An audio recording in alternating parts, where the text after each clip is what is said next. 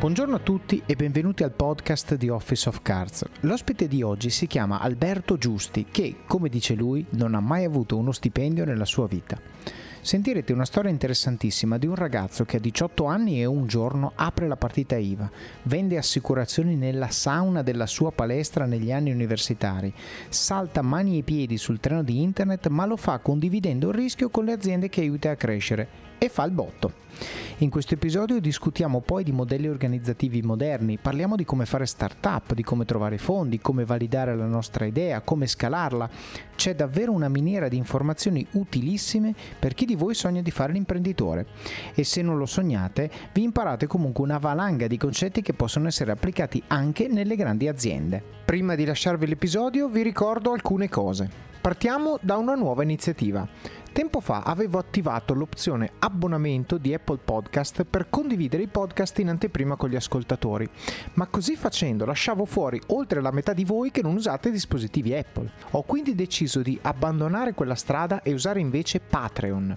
Se volete ascoltare gli episodi in anteprima, appena ho finito di sistemarli, spesso con uno, due o anche tre mesi di anticipo rispetto alla data di pubblicazione ufficiale, andate su patreon.com barra Office of Cards, troverete il link nelle show notes di questo episodio e iscrivetevi. Riceverete una notifica appena carico un episodio e ovviamente caricheremo altri contenuti esclusivi nei prossimi mesi, quindi assolutamente vi aspetto lì. Poi altra novità, ho lanciato un altro podcast che si chiama Pillole di Office of Cards, in cui troverete estratti di pochi minuti tratti da episodi passati di Office of Cards oppure dal mio canale YouTube. Se avete scoperto da poco questo canale, Pillole è un modo per farvi un'idea dei contenuti di ciascun episodio, di tutti gli episodi vecchi, una sorta di trailer se volete. Se vi piace un contenuto potete andare a sentire l'episodio completo da cui è stato tratto, così da cogliere appieno il senso della frase inserita nel suo contesto. Se invece siete ascoltatori di lunga data, beh, i primi episodi hanno ormai 4 anni, quindi Pillole è anche per voi, per aiutarvi a ricordare concetti che forse si sono un po' sbiaditi nella vostra memoria. Andate quindi a cercare pillole di Office of Cards nel vostro player di podcast, Apple, Spotify o qualsiasi altra cosa usiate e iscrivetevi. Ah, dimenticavo, diversi ascoltatori mi hanno detto che hanno scaricato alcuni episodi e tagliato frasi che si ascoltano spesso per motivarsi. Bene, con pillole vi faccio io il lavoro, quindi mettetele dritte in repeat e andate a spingere. Poi c'è la pagina YouTube, che ovviamente si chiama Office of Cards in cui condivido contenuti su vita aziendale, produttività personale, leadership, gestione delle persone e delle relazioni. Ad esempio, troverete video su come fare slide perfette, come ottimizzare la vostra routine mattutina, pratiche per il biohacking e molti altri temi che mi rendono efficiente e produttivo e che sono certo possono essere molto utili anche a voi. È un canale che mi permette di esprimere i concetti che imparo in una forma diversa, non solo audio, ma condividendo anche schermate, grafici, foto, video Insomma, credo sia una comunicazione più completa e immersiva che ha il potenziale di arrivare più in profondità del solo audio. Andate quindi su YouTube e cercate il canale Office of Cards, iscrivetevi e mettete la spunta a invia tutte le notifiche quando pubblico nuovi video. Non vi spammo, lo prometto, ma così siete sicuri di non perderne nemmeno uno. E infine c'è la newsletter che trovate su Substack, scritto S-U-B-S-T-A-C-K, digitando Office of Cards. È breve, la mando di domenica e contiene alcune riflessioni su crescita personale e professionale, ottimizzazione del tempo, produttività. La uso anche per avere un dialogo con voi, per fare sondaggi su che contenuti volete che io produca per voi, per raccogliere i vostri feedback, testare idee, annunciare quando faccio per esempio degli eventi dal vivo o delle live QA su YouTube. E contiene anche una sintesi di tutti i contenuti che ho pubblicato in settimana. Se vi piace il podcast, non perdetela. Bene, non mi resta che lasciarvi all'ospite di oggi. Buon ascolto! Allora, buongiorno Alberto Giusti e benvenuto al podcast di Office of Cards. Grazie mille. Senti Alberto, io sono qui sul tuo profilo LinkedIn no? e mi piace perché la gente eh, all'inizio su LinkedIn tu vedevi il nome della persona e poi vedevi il lavoro che faceva. Poi LinkedIn ha deciso di scorporare questa cosa perché sempre meno una persona è identificata solo da un job title e quindi ha creato uno spazio dove uno si può più o meno autodefinire qualcosa e poi mette i lavori che fa, no? che possono essere il classico lavoro d'azienda lineare oppure possono essere ruoli di advisory, di board, di investitore, volontariato e chi più ne ha più ne metta. A me ha colpito molto la tua descrizione, che traduco più o meno in italiano così liberamente, eh, che dice, che è una citazione di Ezra Pound, che dice il Rinascimento non è un'era ma un temperamento. No? E a me ha fatto molto riflettere perché in realtà, eh, diciamo collegandola anche ad altri modi di dire, dove sostanzialmente la prima parte della frase cambia, la seconda è sempre quella che è eh, questa cosa non è un fatto ma è uno state of mind, no? spesso e volentieri, ma è il modo in cui tu la vedi, il modo in cui tu la vivi. Um, e soprattutto penso per esempio a tante delle cose che sento dire da Sam Harris tutte le mattine quando faccio meditazione con la sua app in realtà quello che succede è quello che succede e tu ne hai un limitato controllo, diciamo, eh, mentre invece il modo in cui tu reagisci è totalmente sotto il tuo controllo e spesso e volentieri quello che ti rende felice o triste è il modo in cui tu reagisci, non la cosa in quanto tale, ma come la vivi tu. E quindi mi piaceva molto questa frase e diciamo sicuramente capiremo perché l'hai citata eh, proprio perché tu qui parli di rinascimento. No? Adesso sentiremo il tuo profilo, ci parlerai un po' di cose che comunque sono innovative, che possono essere magari un, viste come un nuovo rinascimento. E quello, quello che è il messaggio qua che mi piace molto è non è un periodo che poi gli storici diranno è, iniziato nel 91 e finito nel 2028, ma è oggi che lo viviamo è un gruppo di persone che pensa e vede, pensa certe cose vede il mondo e vede la tecnologia e vede quello che stiamo vivendo in un certo modo e quindi si adopera per trasformare quelle che magari i giornali dicono essere la vision in no, c'è un'azienda dietro, c'è un modello di business, no? Stavamo addirittura parlando poco prima di premere rec dei modelli di business applicati agli sport che non esistono, non ci sono forme giusto lavoristiche, non c'è legge, non c'è finanza, non c'è niente ma non c'è perché nessuno ci ha ancora messo la testa, quando qualcuno ci mette la testa poi diventeranno probabilmente uno standard. Ma qui ci arriveremo. Io quello che eh, diciamo il punto di partenza mi interessa proprio capirlo, perché tu hai un profilo talmente variegato che capire come ci siamo arrivati è interessante, ma la cosa che, eh, da cui vorrei partire è proprio l'inizio, cioè da dove comincia il tuo percorso, da dove viene Alberto Giusti. Alberto Giusti non ha mai avuto una busta paga in vita sua, quindi è stato un imprenditore per tutta la vita. Ok. Ehm, 18 anni un giorno partita IVA. Ok. Ehm, eh, naturalmente quando mi sono laureato, bene o male mi sono laureato in ingegneria, in un momento in cui quando ti laureavi in ingegneria con il massimo dei voti ti chiamavano N soggetti e i miei bravi 56 colloqui di lavoro li ho fatti. Certo. Per capire. Certo. Però avevo già la mia SRL e ho detto 56 volte no. Ingegneria buona... gestionale serve. Sì, esattamente. Ok con buona pace dei genitori, tra virgolette, nel senso che ti chiedono, no? Ma com'è andata, com'è andata, com'è andata? Dopo le prime 20 mi hanno smesso di chiedermi com'era andata. Perché. Ma scusami, perché hai aperto la partita IVA? Cioè così avevi già un business, l'hai aperta per sfizio? Oh, l'ho aperta perché, per capire, come, tut- come il 90% delle cose che faccio okay. nella vita all'epoca facevo il subagente d'assicurazioni. Ok. E vendevo, e mi hanno detto che vendere era importante, allora dovevo imparare a vendere. Sapendo che imparare a vendere teoricamente è una cazzata, allora si fa, no scusa, non si dice ma... Assolutamente. E, ehm, e allora ho imparato a vendere sul serio. Ok, quindi hai detto creo la struttura sì. e poi la uso per acquisire delle skill in maniera non lineare, perché il bello della partita IVA diciamo, il brutto per chi ce l'ha e la vive male come surrogato del lavoro è che ti possono lasciare a casa dall'oggi al domani. Il bello per chi invece la vive come te è che tu puoi decidere di andartene Così. dall'oggi al domani quando un'esperienza ti ha dato quello che ti doveva. E la verità è che l'ho fatto andando a imparare a vendere una commodity, perché se impari a vendere una commodity allora impari a vendere, non certo. impari a... Cioè, e, ho fatto i rispettivi corsi che ti fanno fare, capire, vedere, perché non pensavo che per imparare quell'arte eh, ci dovesse fare un percorso accademico, mm. E pensavo che invece fosse un percorso un po' più professionale, tra virgolette. E quindi scusa, questa cosa dell'assicurazione l'hai fatta durante l'università o subito sì. dopo? No, durante. Ah, durante l'università? Sì. Ok. In realtà l'ho aperta all'ultimo anno delle superiori, qualcosa del genere. Ok. Mm.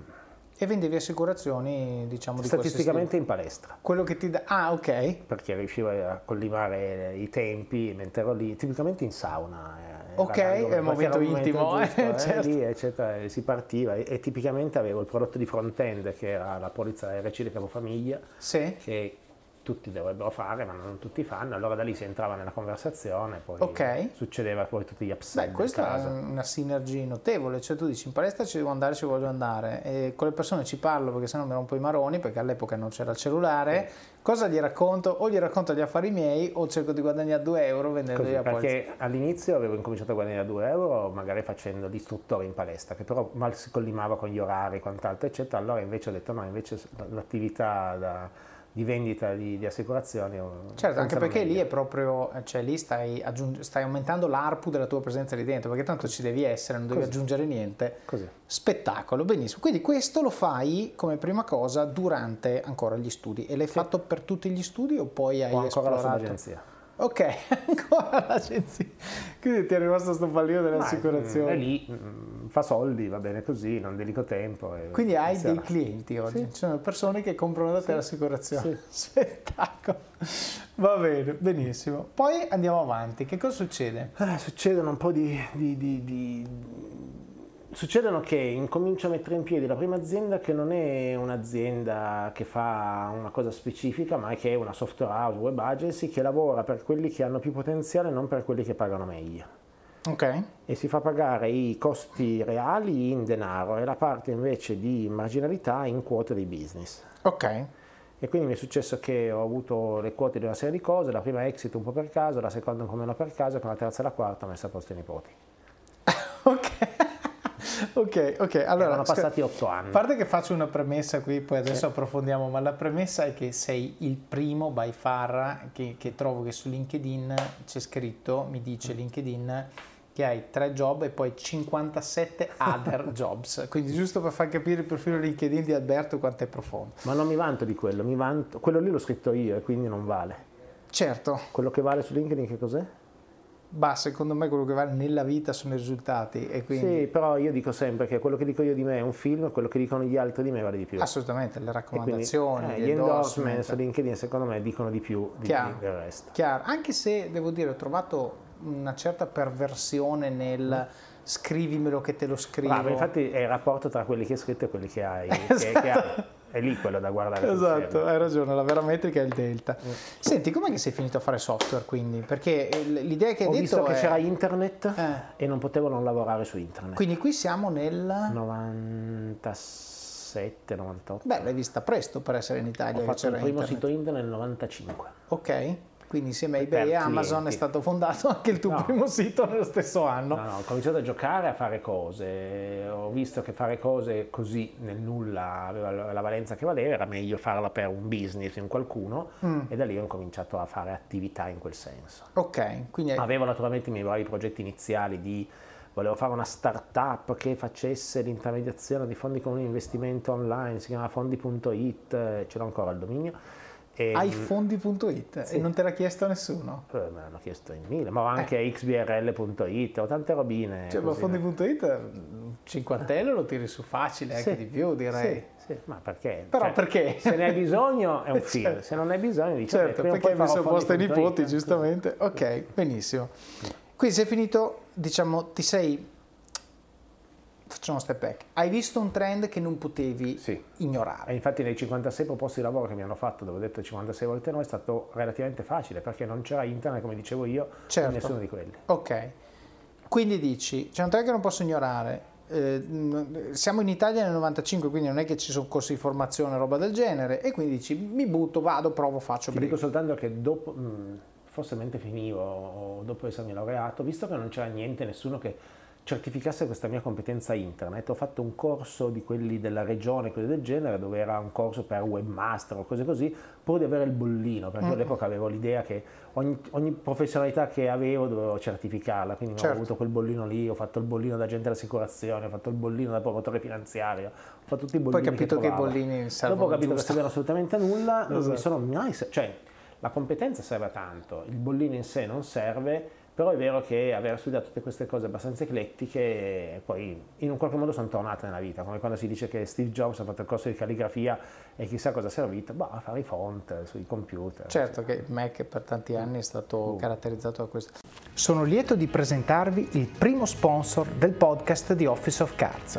Si chiama Digital Combat Agency ed è una società di consulenza digitale basata a Londra e fondata da Federico Sbandi, che è stato ospite di questo stesso podcast per un'intervista nell'episodio 77, ad oggi uno di quelli per cui ho ricevuto il maggior numero di feedback positivi e che vi consiglio di andare ad ascoltare se non l'avete già fatto. La sua società si occupa di comunicazione e marketing digitale e lavora con clienti internazionali in Europa, in Medio Oriente e anche in Italia. La Digital Combat Agency è specializzata in strategia digitale per le aziende e progetti di posizionamento online per manager e imprenditori. Federico crede infatti nell'idea che nell'era moderna la presenza digitale dei leader aziendali debba ricevere la stessa attenzione che ricevono i canali dell'impresa stessa. Io sono assolutamente d'accordo, al punto che gli ho lanciato una sfida. Convincimi che sei bravo facendomi vedere che cosa faresti al mio profilo LinkedIn, così parliamo di risultati veri e non solo di teoria. Beh, con i suoi suggerimenti in un solo mese ho raddoppiato le visualizzazioni medie dei miei contenuti e triplicato le visualizzazioni per i post più visti. Se sentite che voi o la vostra azienda avete bisogno di supporto strategico sul digitale, visitate il sito web www.digitalcombatagency.com, agency scritto agency con la Y, non potrei consigliarvi posto migliore per prendere in mano la vostra strategia di comunicazione digitale e lo dico perché l'ho provato io stesso. Trovate anche il link in descrizione. Senti, quindi sei, eh, hai, allora, hai cominciato a sporcarti le mani con la tecnologia uh-huh. e hai detto qui si possono fare dei business uh-huh. e quindi hai creato questa società software house uh-huh. con questo modello di business non per soldi ma soldi più, cioè soldi sì. al costo più equity. Sì. Come mai, allora è un, un'ottima idea ovviamente, uh-huh. ma come mai hai pensato di fare una cosa che francamente oggi e soprattutto secondo me negli ultimi 15 anni dove si poteva inciampare in unicorni tipo quelli su cui sei inciampato tu, che adesso probabilmente non erano unicorni ma uh-huh. sufficienti rispetto agli anni in cui l'hai fatti, come mai tu hai avuto questa idea e oggi non la vedi replicata? Almeno io non la vedo replicata, non vedo tante aziende grandi. Vedo no, quelle... eh, bravo, eh. Vedi, vedi, gli startup studio e eh, venture builder. Esatto, che però sì. è un mestiere diverso. Sì. Sni. Perché tu ti sei definito software house, cioè vengo sì, e ti faccio sì. al costo. Sì, e lo startup studio invece cioè, comunque eh, no, c'è un po' più neanche bene, Non c'era neanche bene il concetto di startup allora. Mm. Sì, forse sì, ma... Mm. Mm. Cioè, mm, come al solito, serendipiti, sì sì, mi sono trovato al posto giusto al momento giusto, ma quanto era caso e fortuna va a sapere, nel senso che... Beh, diciamo che tu hai fatto una scelta strategica a monte sì. giusta, quella di dire voglio anche equity. Sì. Che, e, cioè che quella è la scelta no, giusta. La prima Poi scelta la strategica che... giusta è riuscire a dire no a tutti quelli che ti vogliono assumere da una laureata. Certo, che, e che il Politecnico ti spinge ad accettare, sì. perché by the way a loro vanno giù le statistiche se tu non accetti il lavoro, vero. quindi quello c'è anche la, la moral suasion. Eh. E poi ci hai detto che la prima è andata ish, la seconda bene, la terza e la quarta ho messo a posto sì. i nipoti. Com'è stato il processo? Cioè, cos'è cambiato fra la prima e la quarta?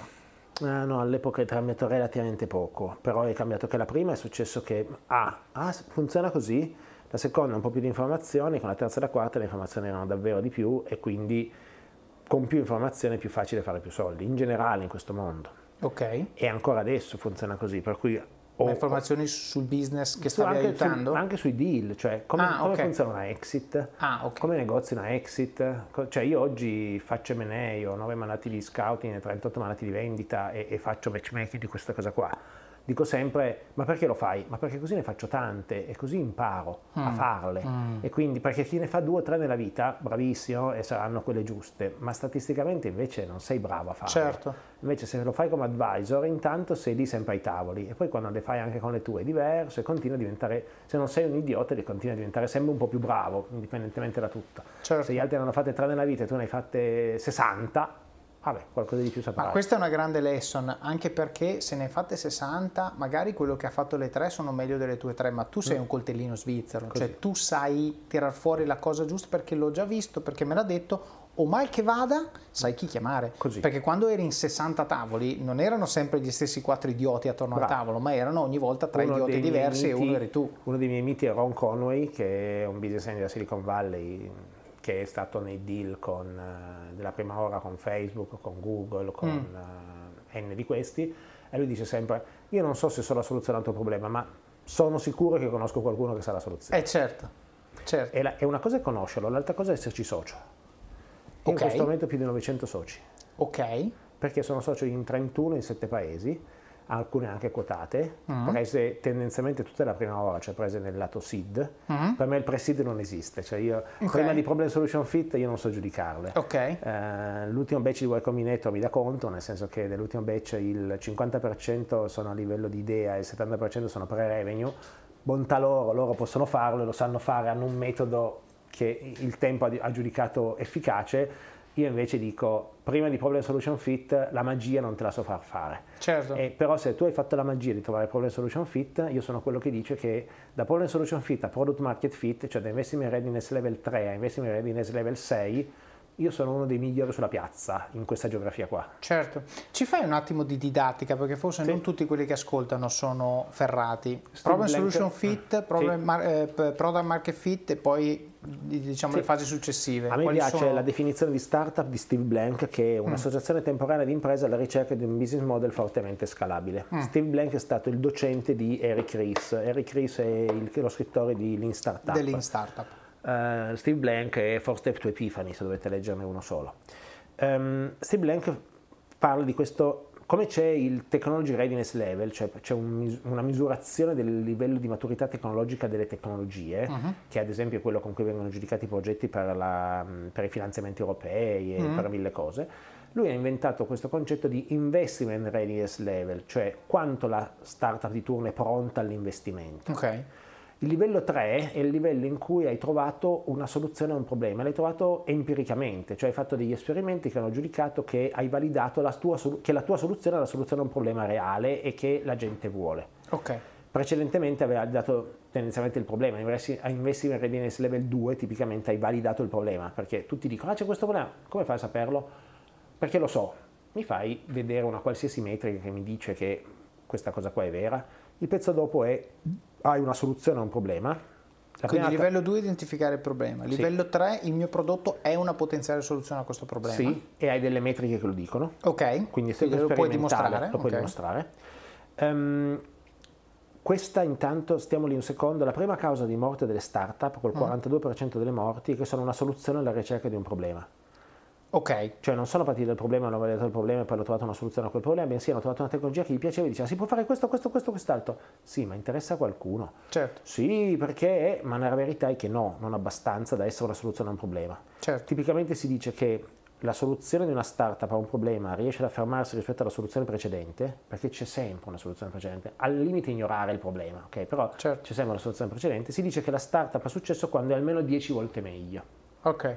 Ok, questo in gergo. Comunque, invece in readiness level 3 hai un MVP che ha validato il problema, tipicamente un MVP low fidelity, quindi ha raffazzonato, messo in piedi, sì, messo eccetera. su quei cerotti.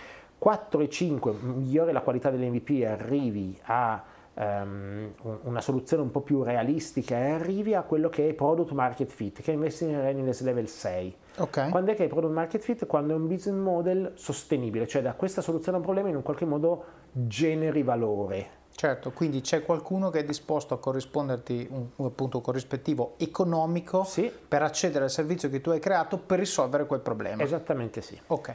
Um, questo generare valore è nel tuo business model, può non essere quello per cui crei valore, puoi, cioè ci sono mille formule, mm. le sappiamo, però eh, in quel momento lì estrai del valore dal tuo problema, dalla soluzione certo. del problema che hai fatto. Certo, che non vuol dire essere a profitto, giusto per no. essere chiari, vuol dire semplicemente che qualcuno è disposto a darti un euro per quello che tu stai facendo. Esattamente.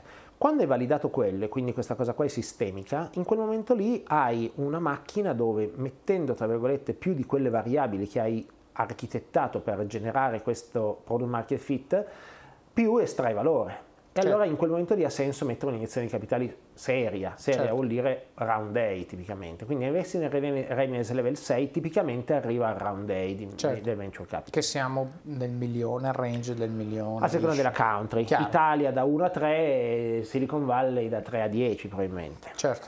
Parlavo oggi di amici, di start-up itali- fatte da italiani che la gente in Italia non conosce neanche, Faceit, eh, ragazzi che hanno fatto un sistema per i tornei nel mondo dei videogiochi, come primo round hanno fatto 15 milioni. Certo. E sono 5 italiani. Certo.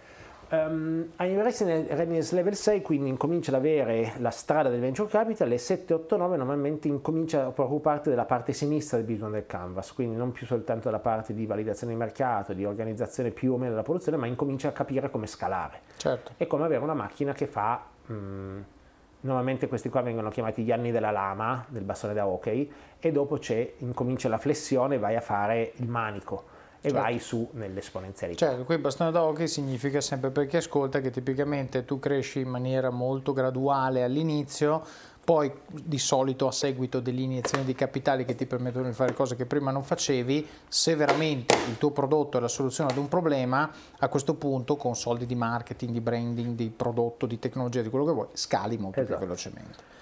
I numeri magici nel mondo delle start-up normalmente sono 1, 3, 10, 30, 100, cioè mm. il venture capital di turno ti cerca che tu faccia un milione il primo anno, 3 milioni il secondo, 10 milioni il terzo, 30 milioni il quarto e 100 milioni il quinto. Certo, che tra l'altro su questi numeri io ho sentito, ho letto da qualche parte, forse nel libro di Eric Schmidt, eh, How Google Works, uh-huh. eh, che praticamente sono questi numeri i numeri che determinano anche l'incremento della complessità manageriale all'interno ah. di un'azienda. Cioè, quando sei in uno, sei in uno, quando sei in tre, sei in tre e tutti sanno tutto, quando sei in dieci ancora tutti sanno tutto, anche se tipicamente hai tre persone per ognuno dei sopra. Poi quando sei in 30 cominciano i livelli di management perché cominci ad avere due linee di riporto e quindi devi cambiare completamente i processi in 100, poi 300 eccetera, devi cambiare sempre i processi per garantire che la bontà dell'approccio alla startup, quindi tutti sanno tutto, siamo on top, ci sentiamo parte della mission, eccetera, eccetera, non venga persa nei meandri dello scaling up delle persone. Correttissimo nell'aging di quel libro, cioè oggi ci sono dei nuovi modelli organizzativi che cercano di porre risposta a questo, cioè se si parla di teal organization e quindi di organizzazione arancioni e di oloni e di eh, organizzazioni che non hanno più livelli gerarchici, si va a provare a innovare in questo concetto qua. Certo. E se poi andiamo a giocare un po' con la tecnologia e incominciamo a parlare di DAO o di altre cose, vediamo che anche la tecnologia ci dà delle risposte tecnologiche a questo, da lì a dire che ci sono già i nuovi modelli organizzativi che, che, che riescono davvero a, a essere sistemicamente efficaci in questo modo qua, non lo so dire, però che ci siano uh, N aziende che oggi sono TIL e fanno dei soldi da paura facendo quello, mm, la Patagonia di turno sono un caso e sono studiate. Certo, e tra l'altro tu hai parlato di costruttori organizzativi, vero, ci sono anche supporti tecnologici oggi che ti permettono veramente di avere anche ad una scala significativa tutti a bordo di tutto, lo Slack, il Wald, il Facebook for Work, Bravo. eccetera, eccetera, o il Basecamp, scegliete voi quello che vi piace di più. O il Coda Coda, giu, giusto, mm. più, più, più, più, nicchia però Coda secondo me rispetto a quello che ho detto, ma è molto sì. interessante. E ehm, diciamo, creare sostanzialmente una para-organizzazione, anzi no, una para-comunicazione interna, dove tu hai la comunicazione interna tradizionale e facciamo i forum il venerdì, Freaky Friday, quello che vuoi, va bene, e quello secondo me va comunque bene che eh, ogni tanto qualcuno ci metta la faccia, eccetera, mm. però tu hai queste, queste dispersioni, questi gruppetti che sono tipicamente interest based, e interest riguarda sia la parte extra che la parte work, eh, che, che, si creano dove la gente si tiene allineata, eccetera, eccetera, ed è bello perché tu praticamente hai un parallelismo come se tu prendi in mano il mio telefono e prendi WhatsApp e prendi Telegram e prendi Messengers eh, dell'iPhone, vedi thread diversi con persone uguali, eccetera, eccetera, lì è uguale. E io sto esplorando questo con una comunità di pare, con una serie di soggetti, compagni di pensiero e stiamo facendo la nuova frontiera di questa cosa qua, dove ah. l'organizzazione tradizionale invece non ce l'abbiamo, abbiamo soltanto questo, in aziende che però vanno bene, crescono bene, sono certo. degli oloni, sono organizzate, hanno delle interfacce tra di loro, hanno le community, hanno, certo. hanno tutti quei principi di cui si parla tanto, ma poi provare a farli è diverso. Certo. E, e queste sono le classi di discussioni che facciamo col Chief Philosophy Officer aziendale, che Chief Philosophy Officer, ok, Paolo qui, qui scatta il doppio click. Chief Philosophy Officer. Ok, Penso cosa fa il Chief Philosophy eh, Officer? Eh, filosofeggia, no? Ok. fa sense making, e, mh, fa le domande e, mh, e, ci permette di avere dei modelli organizzativi di persone, che se ci pensi... Ehm, Nell'organizzazione ci sono le persone, ma sono quasi dimenticate. Ah, e invece... Le persone sono una nuova commodity, eh, purtroppo, o meglio, trattate come tali. Bravo, invece avere dei percorsi di crescita delle persone all'interno dell'organizzazione, dove ci sono diversi filoni, diverse modalità, ma dove si parla di ehm, miglioramento delle competenze hard, ma soprattutto soft certo. delle persone. Ci sono dei percorsi per farlo, ci sono dei metodi per farlo, magari certo. mutuati dalla psicologia o da altri modelli, perché eh, nelle organizzazioni aziendali non si parla così tanto di eh, terapia strategica breve di Nardone o di altri stratagemmi o di altre modalità, diventa, un, es, diventa pensare di essere sulla frontiera, ma capire che invece è la cosa più importante e prima o poi tanto lo faranno tutti. Certo. Tra l'altro sulla terapia breve strategica, per chi volesse ascoltare l'episodio, ho intervistato Giovanna Rosciglione eh. che ha studiato con Nardone e abbiamo, fatto, abbiamo parlato prima di che cos'è e poi mi ha fatto una sessione e Bello. abbiamo registrato così la gente si fa un'idea e capisce Bello. il vero valore. Questo episodio è supportato da Scalable Capital, il tuo compagno ideale per iniziare a investire in modo semplice, sicuro e conveniente. Con oltre 600.000 clienti, Scalable è una piattaforma regolamentata e questo è molto importante ragazzi, perché vi offre una possibilità di investire in azioni, ETF e fondi partendo solo da un euro. Ma perché dovreste iniziare a investire? È semplice. Primo, l'inflazione, che se aumenta di questo passo diminuisce di molto il nostro potere di acquisto. Secondo, se pensate oggi che la pensione che avrete quando ci andate a 80 e passa anni vi permetterà di sostenere lo stile di vita che avete, beh, vi faccio tanti auguri. E il terzo, beh, per chi ne ha, i figli. Io ad esempio ho un fondo per le mie bambine, piani di accumulo per me, investimenti diversificati per obiettivi che hanno orizzonti temporali diversi. Con Scalable puoi dare forma ai tuoi obiettivi di investimento e sfruttare appieno il suo potenziale per far crescere i tuoi risparmi nel tempo. L'importante è iniziare per step e Scalable non ti permette solo di acquistare azioni o ETF, ma anche di imparare come funziona il mondo degli investimenti. Scopri di più su come Scalable può trasformare il tuo approccio agli investimenti visitando il link in descrizione. Ricorda, con Scalable il tuo viaggio finanziario può iniziare solo con un euro. Non aspettare, investi nel tuo futuro oggi stesso con Scalable Capital. Guarda, mm, quello che dici mi ha fatto pensare, poi torniamo al tuo percorso perché qua ah, stiamo... torniamo anche al Rinascimento dopo. Ah, esatto, eh, mi ha fatto pensare una cosa, io eh, ho fatto un po' di colloqui di recente perché stiamo assumendo un sacco di persone e spesso e volentieri mi trovo a fare questa domanda e ho sempre la risposta sbagliata, quindi la voglio condividere con chi mm. ascolta ed è, la domanda che faccio io è che valore aggiungi tu all'azienda? Mm. E la risposta che il 100% mi dà non è che valore aggiunge, ma è la risposta alla domanda cosa fai. Mm. E, e, mi è venuto in mente quando tu parlavi di Chief Philosophy Officer hai detto fa le domande, mm. no? Dico, un'organizzazione in cui ciascuno è libero di andare in cerca del problema più importante che può andare a risolvere con il suo skill set e che poi ha un costrutto organizzativo dove questo ovviamente può succedere perché non è che trovo il problema, lo risolvo io, mi servono poi le persone a supporto, eccetera, eccetera io ci sono stato ed è booking.com, funziona mm. così. Loro quando ti disegnano l'organigramma, tra l'altro sono certo, forse tu sai anche l'attribution, mi hanno disegnato, quando ho fatto il colloquio in Booking, l'organigramma, tutti gli organigrammi che io avevo visto fino a quel momento c'era il CEO col cerchietto Invece sopra. questo l'hai visto a pallogramma. Questo era palle e poi il mhm. CEO era in basso. Sì, e, perché servan leadership. Ecco, praticamente loro dicevano, ah, c'è un gruppo che si occupa di, non so, il ranking dei risultati nella pagina dei risultati di ricerca. C'è un gruppo che si occupa del checkout. C'è un gruppo... E dico, ok, ma quindi questi gruppi hanno un capo? No, hanno un product owner. E cosa vuol dire? È il capo? No, è quello che tira le fila. Dico, sì, ma quindi gli dice cosa fare? No, ciascuno fa quello che vuole e lui semplicemente, semplicemente ovviamente complesso, ma mette insieme i pezzi di quello che fa e tiene allineata, e questo io meno male che ero seduto, e tiene allineata la leadership che nel diagramma era disegnato sotto, poi se lo trovo lo metto nelle show notes così lo vedete. Se vuoi ti do il mio che mi hai fatto così. Perfetto, mm. e, e, tiene allineata la leadership su quello che sta facendo. E dico, e quindi la leadership cosa fa? Aiuta. Setta la vision e toglie i problemi. Certo. Queste due cose. Gli dice, noi dobbiamo andare là, ma non vi dico come, affari vostri, ma quello è il punto di arrivo, e se avete un problema chiamatemi. E io sono rimasto basito perché veramente poi lì, nell'anno e mezzo in cui sono stato, ho avuto modo di vedere un'organizzazione, poi mi hanno detto che anche Google funziona così in certe cose, che è un'organizzazione dove se tu lì dentro fai la domanda che valore aggiungi, ciascuno ti dà la risposta giusta, perché sta risolvendo, ti dice io sto risolvendo questo problema e quindi il mio valore è quando l'ho risolto questo. Invece le persone, molti, tendono a confondere ciò che fanno col valore che aggiungono. L'invito che faccio a chi ascolta è di farsi questa domanda, resistere alla tentazione di rispondere con la job description, mm. perché non è quello il valore che aggiungi, ma è dato dalla connessione di ciò che fai o ciò che potresti fare con i problemi reali che la tua azienda o i tuoi clienti hanno.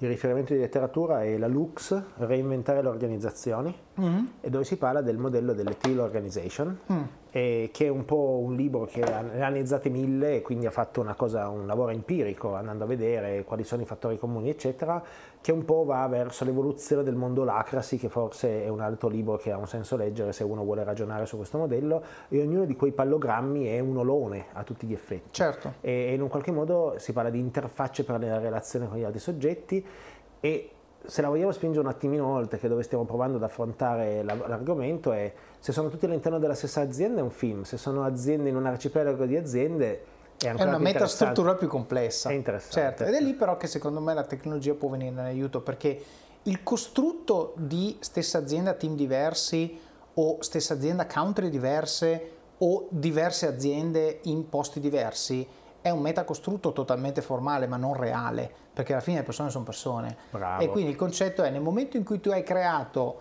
diciamo, un'infrastruttura che ti permette di non vedere quella barriera, a te che lui sia un tuo collega o un fornitore mm, è totalmente irrilevante. E stiamo lì un secondo. Perché devono essere aziende? Certo, certo. E se andiamo all'essenza, l'azienda, se ci pensiamo, è un costrutto umano fatto per risolvere delle problematiche che c'erano e che tendenzialmente erano i costi transazionali troppo alti per poter lavorare tra le persone se non in quel modo lì. Oggi forse un po' di quei costi transazionali si stanno abbattendo e quindi magari ha senso che si parli di soltanto più di persone, con interazioni con gli altri e per estensione incominciamo a ragionare sugli investimenti sulle persone e non più sulle aziende. Certo, infatti questo rimette le persone al centro perché alla fine il, il, l'essere umano è una creatura tribale, cioè il mm. progresso è dato dal fatto che l'essere umano, a differenza degli animali, ha deciso di mettersi d'accordo mm-hmm. e ha sviluppato con l'evoluzione tutte delle dinamiche dove io faccio questo, tu fai quello, ci mettiamo insieme, io coltivo la verdura, tu la carne, siamo a posto e abbiamo tutto quello che ci serve e poi cresciamo. E questo diciamo è la messa a sistema di uno skill set diverso per creare un'opportunità che è più grande per tutti, perché la torta così cresce benissimo. Dov'è che diventa un problema? Quando la sovrastruttura che abbiamo creato, che di fatto non abbiamo creato, diventa un'associazione esclusiva. Wow. Cioè dove, dove, a questo punto io ho creato una sovrastruttura dove ci ho inserito, adesso mm, stiamo passando da Hunter Gatherer mm-hmm. a 2020, sì. ci ho messo il nome di un'azienda, il nome di una religione, il nome di una fede calcistica, il nome di uno Stato, il nome di una regione, quello che vuoi e a questo punto non, non, è più il costrutto che serve me, ma sono io che servo il costrutto. E questo eh, ti fa diventare, come dicevamo prima, una commodity, ti fa portare una maglietta che tende a creare sì spirito di squadra e di appartenenza con quelli che hanno la maglietta come la tua, ma tende poi anche a creare astio nei confronti di chi ha la maglietta diversa e questo complica la creazione di quelle sovrastrutture che dicevamo prima perché si crea questo fenomeno orripilante che è il noi e loro no? quando in realtà siamo tutti noi, cioè se abbiamo un problema in comune e pensiamo di poterlo risolvere lavorando insieme, chi se ne frega di dove sei tu, dove sono io. D'accordissimo. Ecco, questo. Vabbè, torniamo bellissima questa discussione, by the way. Torniamo al tuo percorso. Quindi hai fatto questa cosa, hai messo a posto i nipoti perché hai pescato bene da un mazzo che era relativamente vuoto in quegli sì. anni e quindi qui siamo a fine anni 90? Mm, no, dopo. Dopo? Uh, 2006, 2000, sì, 2006. Ok.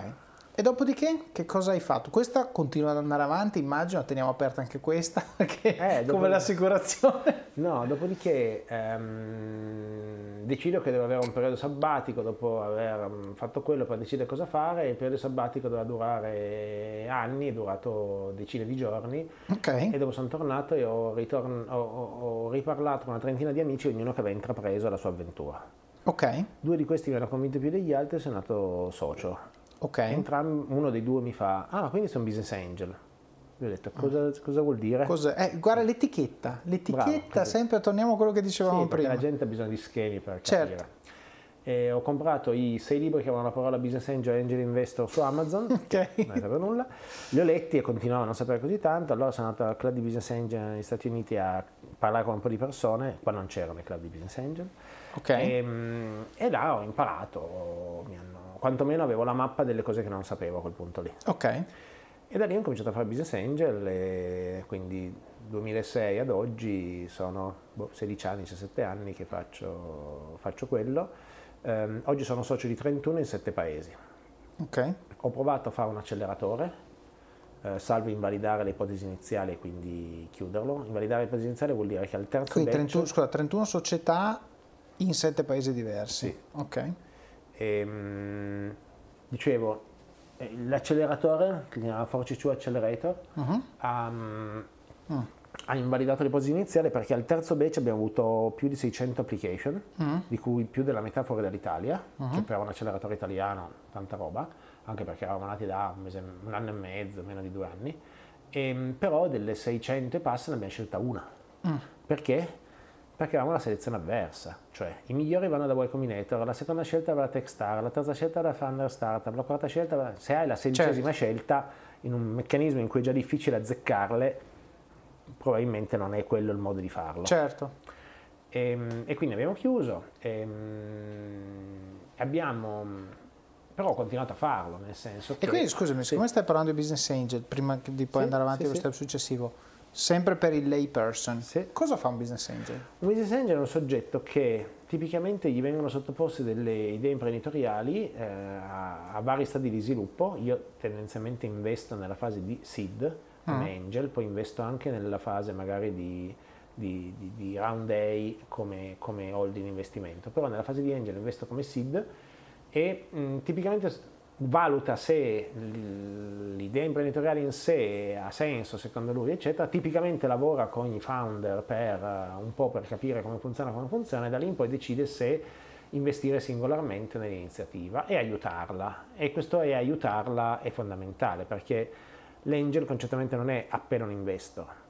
E io normalmente sono quello che assembla il, il club deal, cioè mette insieme gli altri angel che esprimono quelle altre fun- professionalità necessarie per lo sviluppo dell'azienda nel modo migliore e sì, certo, danno anche un po' di capitali iniziali. Ma le start-up all'inizio pensano che con i soldi iniziali si riescono a comprare tutte quelle cose di cui hanno bisogno e invece statisticamente non è vero, nel senso che a una startup non servono tanti soldi all'inizio, ma servono tutte le persone giuste intorno. Anzi, meno soldi hai, più sviluppi l'atteggiamento giusto che serve all'inizio della vita di un'azienda, di lavorare con risorse scarse, diventare smart, lavorare lean e aggiungo anche una componente romantica, dato che si parlava di rinascimento. Cominciare con poche risorse è ciò che ti fa apprezzare quando ne avrai tante. Correttissimo. Eh, Mando un saluto allo sponsor di questo episodio del podcast. Federico Sbandi è un imprenditore italiano basato a Londra e ha fondato una società di consulenza digitale che si chiama Digital Combat Agency. Federico è stato intervistato da me proprio in questo podcast e l'esperienza è stata talmente positiva che è voluto tornare qui con un piccolo spazio pubblicitario. Ha maturato un'esperienza internazionale lavorando a San Francisco, in Irlanda e facendo da consulente ad aziende quotate ai grandi gruppi internazionali. Potete ascoltare i dettagli di tutte queste storie nell'episodio 77 di questo podcast. Una particolarità di Federico è che da consulente si è specializzato nella cosiddetta digital leadership, cioè nella gestione della presenza online dei top manager di aziende. Crede molto nell'idea che nelle loro strategie digitali di comunicazione e marketing le aziende debbano integrare sempre di più canali aziendali e canali dei propri leader. Se sentite che voi o la vostra azienda avete bisogno di supporto strategico sul digitale, contattate Federico su LinkedIn. Lo trovate facilmente cercando Federico Sbandi su LinkedIn. Trovate anche il link nella descrizione di questo episodio. E, ehm, e, quindi tipicamente assemblando quel, quel, club deal di soggetti che aiutano una startup eh, hai gli startup che fanno il loro mestiere, che è validare, cioè continuare a fare esperimenti per trovare le soluzioni giuste o, l- o l'angolo giusto d'attacco al problema e intanto gli togli tutte quelle che sono quelle problematiche che devono necessariamente affrontate, perché tutti cercano di aiutare la startup nel loro core business e io dico che sì, dare consigli ha senso se sei uno che l'ha già fatto, altrimenti anche no ma um, poi tutti hanno bisogno di fare amministrazione, contabilità, fiscalità, adempimenti, GDPR, legal, controllo di gestione, piuttosto che HR management, recruiting eh, e tutta una serie di cose che se qualcuno che lo sa già fare e, e sei a bordo con te non ti devi reinventare la ruota. Certo, e qui arriviamo a quello che dicevamo prima, giusto anche per contestualizzare quando parlavamo di startup studio, cioè ci sono problemi che tutte le startup hanno E quindi quelli ha senso metterli a sistema, inglobarli in una holding, in una società a parte che poi lo Oppure fornisce far sì che servizio. ognuno di questi servizi venga gestito da un olone Ah, che, che dà questo servizio alle start-up ma anche a mercato, così continua a essere al passo coi tempi. È neutro. Esatto. Mm, E, e questo ah, fa sì che in questo momento eh, io sto giocando con Ennio Oloni, che fatti a servizio delle start-up che stavo gestendo, incubando, aiutando, ma anche a mercato Mm. e sta continuando a crescere questo ecosistema di Oloni che eh, permettono di andare dalla nascita alla borsa tendenzialmente in 48 mesi senza dire la parola venture capital. Beh, insomma, tanta roba. Ma quindi scusa, allora parliamo di nuovo a chi ci ascolta. Uno ci ascolta, ha un'idea. Sì. Allora va da Alberto Sì. e gli dice Alberto io ho questa idea. Sì. Alberto la prima cosa che fa è mettere la sua esperienza al servizio di questa persona dicendogli se l'idea è una cazzata oppure no. Partiamo no, da no, no, no, No? Alberto non ha neanche l'arroganza di saper decidere. Alberto dice, come hai validato il problema? Ok, cioè Come gli dà hai un valida- metodo Sì. per autoschiantarsi se. Sì, Ok, perfetto. tendenzialmente Alberto gli dice, guarda, questi sono i libri che ha un senso leggere Ok. e questo è un approccio di piani sperimentali, eh, torni da me quando hai fatto le prime validazioni. Ok, Statisticamente questo oggetto lì che arriva da me arriva presentato da un mio socio, ok, perché ho più di 900 soci in questo momento, tra Ok. le varie società, e quindi i soci sono un bel filtro, già, Certo. perché ai soci l'hanno già sentito almeno una volta questa cosa, quindi le prime Sì. informazioni le hanno già date loro. probabilmente base. 40. Esatto. E dopo eh, arrivano da me quando le prime informazioni sono già arrivate e tipicamente la startup arriva da me con già quella che lei pensa essere la validazione a un problema ok, e magari anche la, vali- la soluzione validata al problema. Mm. Questo è più, più raro, però potrebbe. certo, L'altro anno ho ricevuto 867 pitch deck. ok. E quindi un buon un discreto deal flow per questa geografia. Ho lavorato con 21 di queste, ne ho finanziate 3. Ok, come prima Angel, fase, come sì, fase tua sì, Angel, sì. ok. Ehm, E poi di nuovo qui, sempre per spiegare, è o ce li metto io o col mio network arriviamo a capire quanto effettivamente serve, io metto 10, lui se, met- 20. bravo, se, se li mette il mio network è perché li ho messi anch'io. Certo, Di sicuro non porterò mai nessuno a investire in una startup dove non ho investito io. chiaro. Ehm, assemblando questi soggetti abbiamo provato a industrializzare anche il processo, quindi quando arriva la startup di turno o quando gemmiamo la startup di turno, che la gemmiamo quando c'è problem solution fit, cioè incorporiamo quando c'è problem solution fit. Certo. Quindi prima di problem solution fit per me non c'è la startup. Mhm, E quindi la fase pre-seed nel mio mondo concettuale non esiste. Certo, Ehm, in quel momento lì la incorporiamo e quindi incorporiamo una startup che ha traction dal giorno 1. mhm, In quel momento lì mettiamo dentro i primi 100 stakeholder che hanno senso che siano a bordo. mhm. Con pochi soldi, perché non è che servono tanti soldi a quel punto lì, invento 100 stakeholder a 5k testa. mhm. 5k testa che, ma quanto vale la startup? E chi lo sa? E allora usiamo il Safe Agreement che il buon Y Combinator ha inventato e quindi Simple Agreement for Future Equity e quindi lo mettiamo a sconto rispetto alla valutazione del primo evento di liquidità. certo, primo evento di liquidità tendenzialmente succede a 18-24 mesi dalla nascita, certo. cerchiamo di governarlo per poter decidere il timing e anche la valuation e quindi è un crowdfunding equity based. Nel crowdfunding equity based eh, con eh, il buon Claudio Grimoldi negli ultimi 36 mesi abbiamo raccolto 47 milioni di euro in 61 operazioni. Ok, Nel crowdfunding equity based è un evento di liquidità, quindi quelli della prima ora convertono a sconto mhm, e dopo tendenzialmente gli viene lasciata la possibilità di investirne un po' di più dopo se vogliono, naturalmente non con lo stesso sconto che avevano, ma a le quel punto successive. il valore del deal. E nel crowdfunding equity base si completa e si portano a bordo tendenzialmente soprattutto gli stakeholder interessanti per la startup, cioè soprattutto i clienti. Certo, Perché non portare a bordo quelli che hanno dato un beneficio, cioè capiscono che quella roba lì dà un beneficio e vi dicendo. certo, e potenzialmente possono dare anche market validation, perché io sono un Bravo. cliente della startup, quindi faccio vedere che funziona e sono il primo che, che la usa. E poi scusami, giusto anche per spiegare quello prima, comprare a sconto, cioè o meglio, i due vantaggi di questo approccio sono uno per chi investe che diciamo se crede nell'idea, perché tutto parte da lì, ovviamente se no non investiresti, però il concetto è non stiamo a romperci le balle sull'1%, 2% dell'azienda, ma diciamo so che nel momento in cui qualcuno deciderà che questa vale X, io avrò un vantaggio perché la pagherò X meno qualcosa, Così. perché, perché di fatto l'ho già pagata X meno qualcosa, semplicemente sanciremo quanto è. Il vantaggio invece per chi ehm, diciamo, crea la startup, quindi per il founder che è sempre reticente giustamente a dare controllo, a dare equity, eccetera, eccetera, hai che tutta questa conversazione viene spostata a un momento in cui avrai leva, perché oggi hai un'idea e quindi la leva che hai è zero.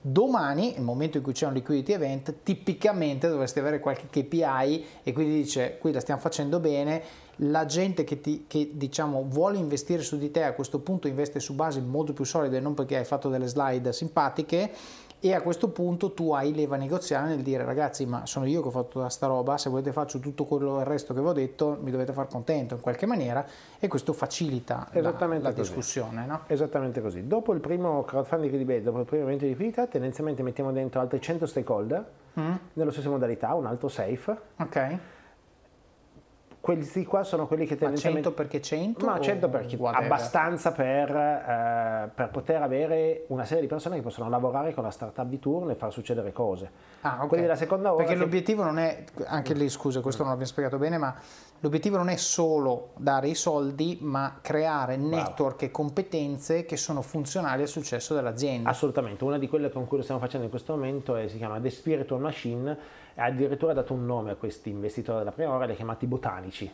Okay. Ha fatto il club dei botanici, perché okay. fanno tutti gli spirits con le botaniche, eccetera. Okay. E, ehm, e, questi qua sono 100 e ho una serie di amici che siamo tutti a bordo. Io naturalmente sono stato il numero uno eh, e, e, ho messo la faccia per una serie di altri perché ci ho messo io i soldi, ci ho messo io il, l'impegno, e, però essere in realtà ne ha tirati dentro 96 alla prima ora mm. e questi 96 sono tutti soggetti che possono dare un beneficio alla startup.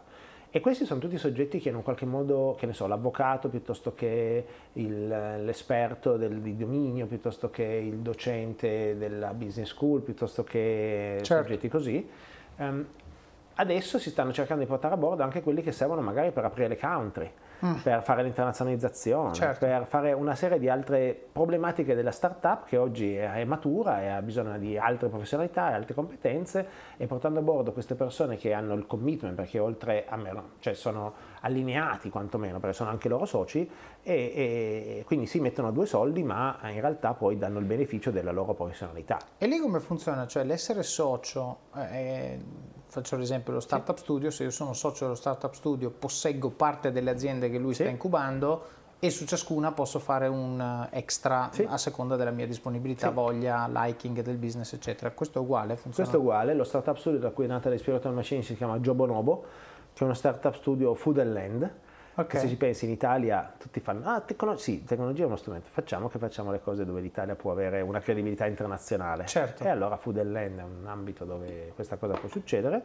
e, e quindi si può partecipare sia allo startup studio sopra sia alle singole startup sotto eh, e quindi ognuno è libero di ragionare su cosa e come, um, ma portando la sua professionalità ed essendo pagato per la sua professionalità, nel senso che ah. giustamente se c'è il professionista che ti fa il contratto, lo paghi per fare il certo. contratto, ci mancherebbe, sai che sei allineato con lui, perché? Perché è anche socio, ti tratterà bene, sai che ha un allineamento degli obiettivi certo. rispetto a te e via dicendo. Ok, Beh, questo è, è la prima volta che lo sento, perché io spesso e volentieri il benefit che ho nel dare il mio tempo e la mia esperienza e le equity che ho. Gli euro non li ho mai dipende, visti passare. Eh no, dipende da, da, da, quanto onere ti è richiesto. Devi dare un consiglio una volta in sei mesi, ci mancherebbe. Vabbè. Devi lavorare, aiutare a fare il controllo di gestione, devi ah, andare okay. una volta alla settimana. Eh, magari. Certo. Eh, cioè. E, ehm, e, questo modello lo fa l'Olone Imment che, mm. fa, che fa tutta la parte di, di, boh, dire, di, di smart equity, di, far nascere la startup, di, dare, di capire come strutturare i safe agreement, gli strumenti finanziari partecipativi, di come aiutare per fare poi la strutturazione dello statuto per il crowdfunding equity based, cioè toglie, toglie il problema alla startup di fare tutte quelle beghe burocratiche che sono necessarie, ci mancherebbe, ma non è core business per la startup, quindi è meglio che la startup sia concentrata a fare il suo. Ok, quindi questa è Invent che è sì. iniziata un paio di anni fa. Sì, e che è essa stessa stata più innovativa, essa stessa porta a bordo i, porterà a bordo probabilmente una serie di persone strategiche che faranno da, uh, da, da safe agreement saranno l'evoluzione dei, dei, dei, CFO attuali, tra virgolette, perché questi pezzi di lavori saranno lavori che, che nella nuova professionalità del, del CFO sono necessari E come fai a evolvere tu che lo stai facendo? E forse salire a bordo di una startup che fa quello è il modo migliore per imparare a farlo insieme agli altri, avendo la community di supporto, avendo una serie di startup dove confrontarti, portando tu stesso le startup in quel contesto per mh, portare a bordo il resto delle professionalità che servono oltre alla tua. Certo, e tra l'altro tu prima hai detto una cosa in passing che voglio sottolineare adesso con quello che hai appena detto, cioè tante volte eh, se io penso per esempio al motivo per cui Carlo ICS mi ha assunto, mi hanno detto ci piace uno che non sa niente dell'editoria nello specifico perché si può imparare, ci mancherebbe altro, te lo insegniamo noi, ma che viene da un mondo diverso perché ci darà stimoli, modi di lavorare diversi. Io mi rendo conto di come quello che ho imparato dalle eBay, le PayPal, le Booking, eccetera, eccetera, sta diventando vecchio mm. perché l'ho visto up to tre anni fa. E quindi e, e mi rendo conto oggi di quanto sia importante per me espormi il quanto più possibile a contenuti legati non solo alla tecnologia in quanto tale, ma anche organi- modelli organizzativi, modi di lavorare, eccetera, strumenti, eccetera, eccetera, per non perdere il passo con quello che sta succedendo. E la cosa triste è che ogni, diciamo, poiché la velocità del progresso aumenta, ogni giorno costa più del giorno prima a livello, cioè non è solo il costo cumulato, ma anche il costo unitario della distanza dal momento in cui avevi quel quid che qui stanno valorizzando. Quindi io, per esempio, quando dicevo durante i colloqui, no, eh, guardate che io faccio anche Office of Cazzo, ogni tanto faccio il podcast, e, e giustamente dicono sì, ma quanto tempo spendi? Giustamente preoccupati uh-huh. del fatto che dici poi magari non lavori.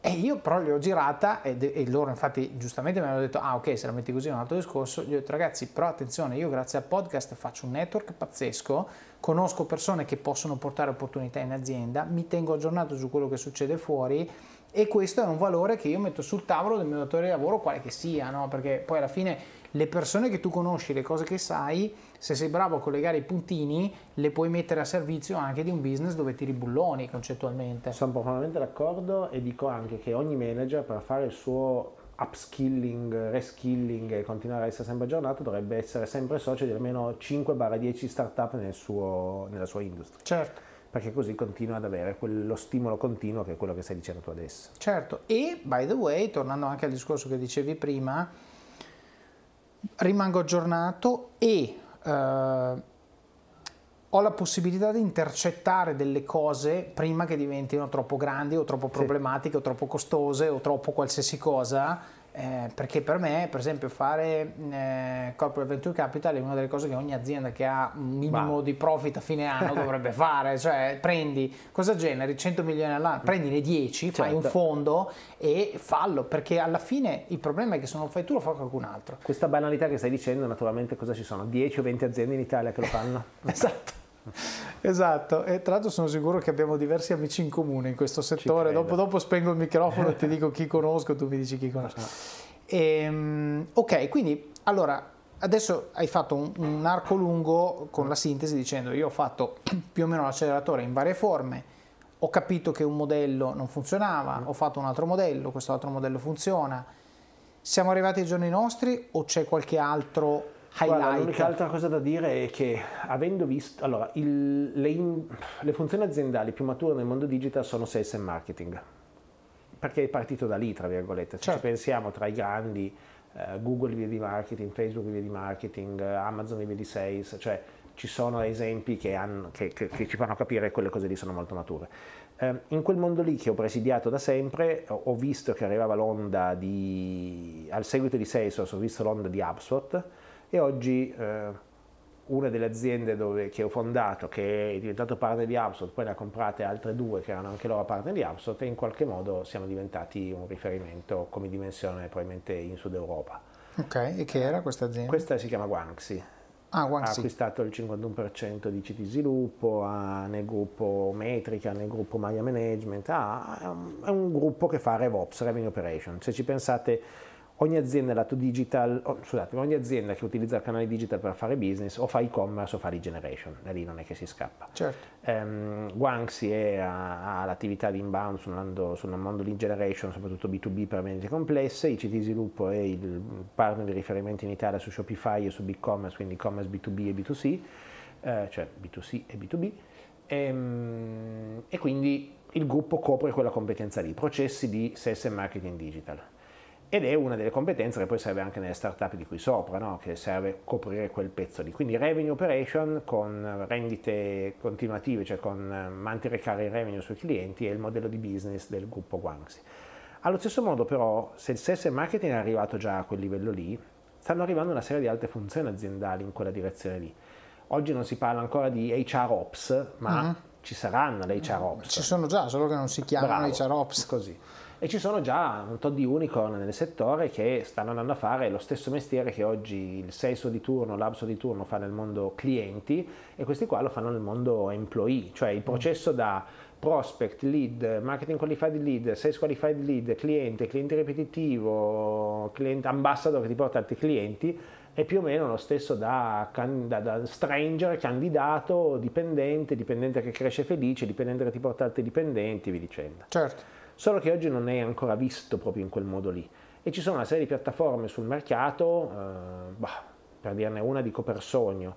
Persogno è una scale up tedesca che ha raccolto ad oggi 740 milioni di dollari e che sta in questo momento aprendo le country. Okay. Però con, un, con una disparità rispetto ai modelli di business ormai consolidati nel mondo sales marketing che fa sì che non si sia ancora a livello di ha il modello della rete dei partner, dell'academy, eccetera. E questo qua è mestiere e, ah. ed è un mestiere che stiamo facendo adesso in questo momento, andando a fare le rete dei partner, andando a fare le academy, andando a fare tutta una serie di cose che sono consolidate nel, nel, nella funzione accanto, ma nell'HR manager non lo sono ancora. Ah. E anche amministrazione finanze e controllo, ci saranno le operation, tutte organizzate a processo e tutte, oggi lo chiamano fintech, ma al di là della singola fintech di turno che fa il singolo pezzo di puzzle, in realtà tutti i pezzi di puzzle assieme faranno l'architettura che farà sì che ci siano l'operation on top di quello e vi dicendo. E tutti questi modelli, cioè tutti cercano la SaaS di turno perché da vendite, da ricavi sì. ricorrenti e ha una O il modello B2C, cercano una di queste due Bravissima. cose. Però la SaaS di turno, se ci pensi, presuppone che eh, hai avuto tanti investimenti nel realizzare la piattaforma, pagando tutto quello che devi pagare gli sviluppatori e avendo o vinto o essendo arrivato secondo nella partita, perché già il terzo non, non sopravvive. Certo. Dall'altra parte per andare a mercato tipicamente hai dei sales che devono gestire un'indiretta perché tipicamente vai a mercato con una rete di partner perché è più facile trovare il partner che ha già i clienti piuttosto che andare a trovare i singoli clienti uno a uno. Uh-huh e quindi hai qualcuno che fa sales in maniera indiretta e hai una numerosità di queste persone relativamente contenuta, però li paghi un botto sul mercato.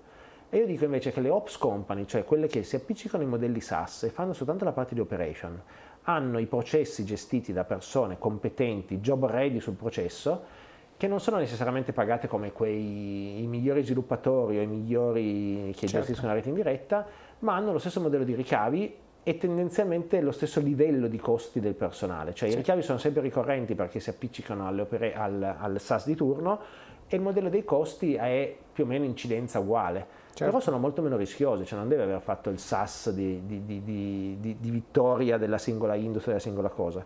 Per cui io sto mettendo in piedi tutte le ops company nelle singole verticalità certo. e sto facendo company as a service. Certo. Ed eccoci qui, dopo questa chiacchierata con Alberto ricchissima di spunti davvero interessanti. Abbiamo parlato di un sacco di cose. Siamo partiti con una riflessione filosofica tratta dal profilo LinkedIn di Alberto che ci ha fatto capire la differenza tra quello che ci succede e come noi reagiamo a quello che ci succede. La prima cosa sulla quale non abbiamo assolutamente controllo, la seconda sulla quale invece abbiamo il 100% del nostro controllo e quindi dovremmo preoccuparci solo di quella.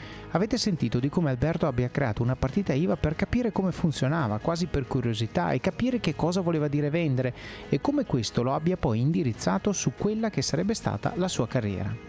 Interessante come lui abbia iniziato a fare il venditore di assicurazioni durante gli anni universitari e di come, in modo metodico, avesse individuato il target e il momento perfetto per vendere al meglio.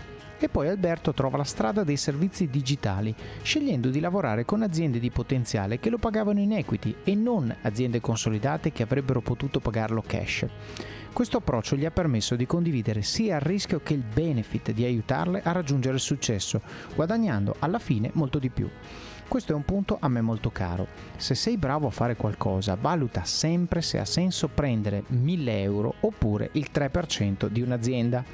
I 1000 euro li spendi subito, certo, ma quel 3% potrebbe valere milioni un domani. Avete poi sentito Alberto che ha spiegato in modo chiaro le varie fasi della vita di una startup. Io che bazzico più o meno in questo mondo non ho mai sentito una descrizione così breve ed esaustiva come quella di Alberto e ovviamente nelle show notes trovate i link ai libri che ha citato.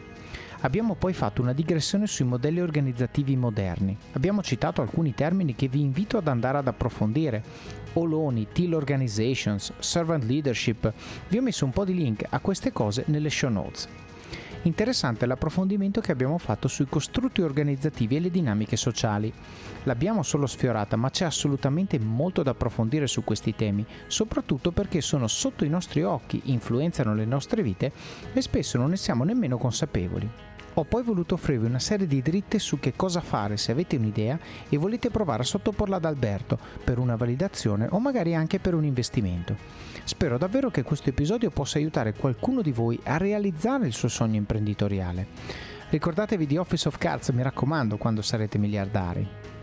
E poi questa frase, un manager dovrebbe essere sempre socio di almeno 5 startup nella sua industria per restare aggiornato è davvero bellissima e in questa frase Alberto mette enfasi sull'importanza di non sederci su quello che sappiamo e che sappiamo fare e cercare invece di metterci sempre in una posizione in cui ci esponiamo alle novità del settore in cui operiamo, in modo da tenerci sempre davanti agli altri e non rischiare di essere superati da uno che nemmeno vediamo arrivare.